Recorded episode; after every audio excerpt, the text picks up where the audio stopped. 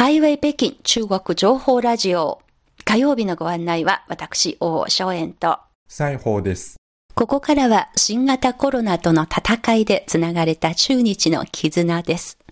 先週の番組は、日本の中国語会議通訳の草分けたる存在、神崎民子さんのインタビューをお送りいたしました。今週は先週に続いて、マスクに思いを寄せての後編として、神崎民子さんにマスクを送った北京在住の元ファッションデザイナー、シュイシュ・ジョジョさんの思いをお届けします。ジョさんは大学教師の仕事を経てファッションデザイナーとして活躍していました。定年退職した後に野生動物の撮影が好きになり、北海道やアフリカなど世界各地で撮影旅行を続けてきました。また、乳がんの手術をきっかけに、現在は北京の病院で終末期介護、ターミナルケアのボランティア活動も続けています。ジョさんにはお嬢さんが一人いて、今は東京でジュエリーデザイナーの仕事をしています。今年の3月以降、新型コロナウイルスの感染が日本でも広がり、ジョさんは旧知の神崎民子さんや娘さん宛てに必要な方にも届けるようにと中国からマスクを送りました。なぜ日本にマスクを送ろうと思ったのでしょうか？ここからはジョさんのインタビューをお送りいたします。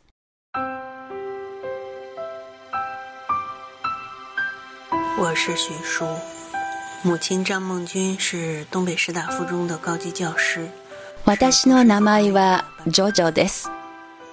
話は新中国の成立から間もない東北部の長春に遡ります。1951年、師範学校を卒業したばかりの私の母、張毛軍は、この町にある東北師範大学附属中学の数学の教師になりました。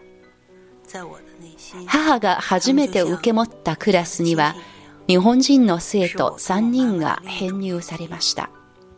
1953年まで新中国の建設を支援するために流用された日本人技術者たちの指定です。その中の一人が今も信仰を続けている神崎民子さんです。私はいつも親しみを込めて民子おばさんと呼んでいます。愛する母は3年前の夏に他界しました。しかし教え子たちは今も母のことを覚えていて、時折父や私たち家族のことを気遣って連絡を取ってくれています。おかげさまで温かい思い出もたくさんあります。中でも、民子おばさんは私の中では親戚のような方で、また私と今は亡き母とをつないでくれる存在でもあります。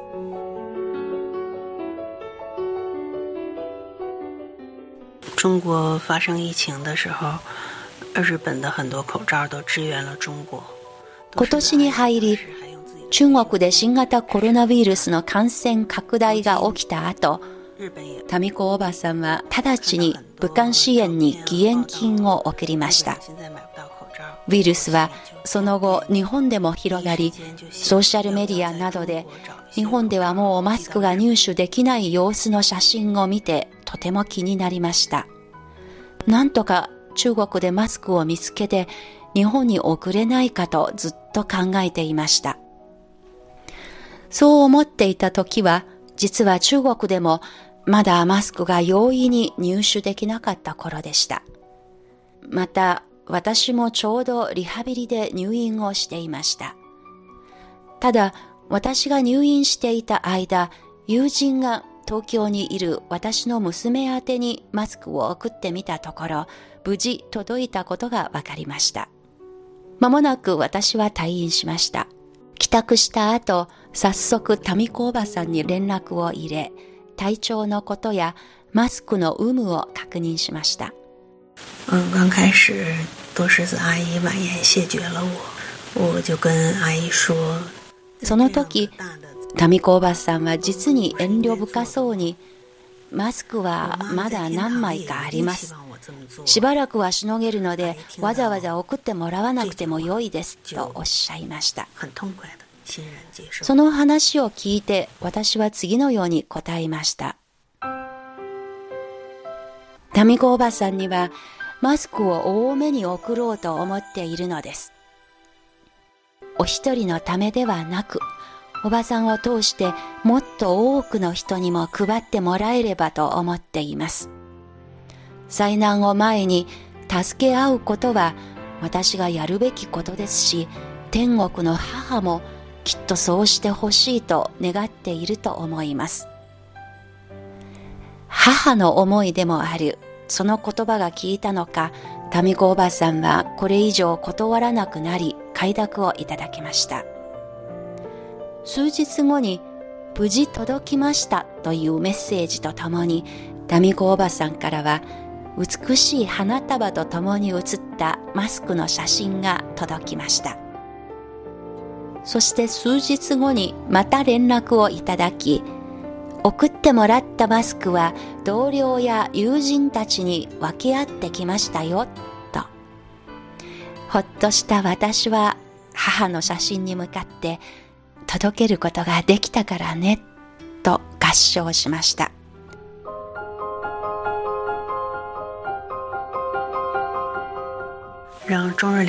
世代友好下去，是周恩来总理那个年代国家层面就在努力做的事情。中日両国の人々が代々にわたって友好的に付き合ってほしい。これは母と民子おばさんの同年代の方たちがずっと取り組み続けてきたことです。母はもう天国へと旅立っていきました。しかし私は母たちの目指すことに向け微力ではありながら力を添えることができたことを嬉しく思っています。マスクを送ること自体は取るに足らないささやかなことに過ぎません。中国と日本の人々が仲良く付き合うことが母と民子おばさんのライフワークでした。今回新型コロナウイルスの感染拡大で私はやっとこのようなちっぽけなことをするチャンスに恵まれました。またこれと同時に今回のことを通してリアルな世界で母とつながることができたのは私にとって何とも言えないぬくもりを感じ素敵な思い出となっています。中日之間的歷史已經成為歷史。我們可以牢記正視中国と日本の間に起きた歴史はもう歴史なのです。その中から教訓を汲み取る必要がありますが、今は平和と友好、発展に資する営みが必要でしょう。中日両国の代々にわたっての友好こそが私たちが描くべき美しいビジョンなのです。今の状況下こそ中国と日本は経験を学び合い、助け合って難関を一緒に乗り越えていくべきだと思います。もっとも口先だけで叫んでも役に立ちません。一人一人力の及ぶ範囲で何かをやればよいと思います。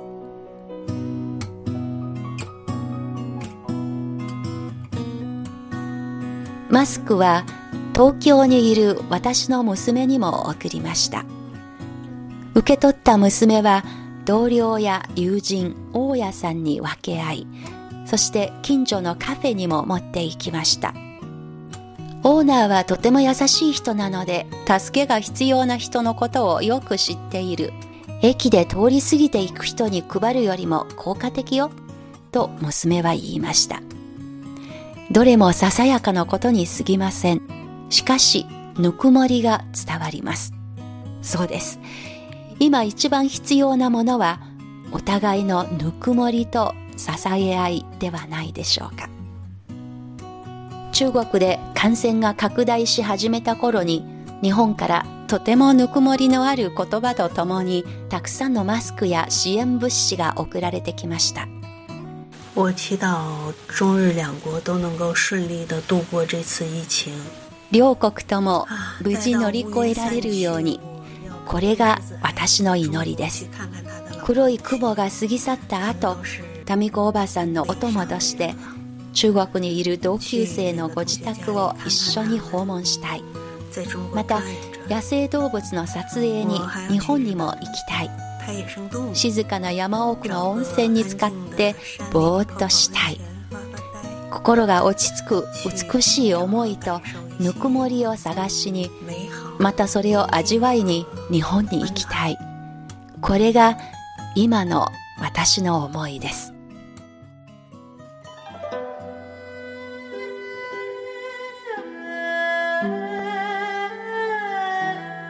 CRI インタビューの特別企画新型コロナウイルスの日本での感染拡大を受け北京から日本にマスクを送った収集。ジョジョさんの思いをお送りいたしました。新型コロナウイルスの感染が始まった後、最初は日本から中国へ、その後は中国から日本に支援物資が送られるようになりました。この中には政府間、地方間、産業界同士のマクロ的な視点でのつながりもあれば、先週本日ご紹介したように、個人と個人のミクロ的な強い絆もありました。どちらも近き隣人であり、または人によっては親戚や家族のような両国関係のありのままの姿ではないかと私は思いました。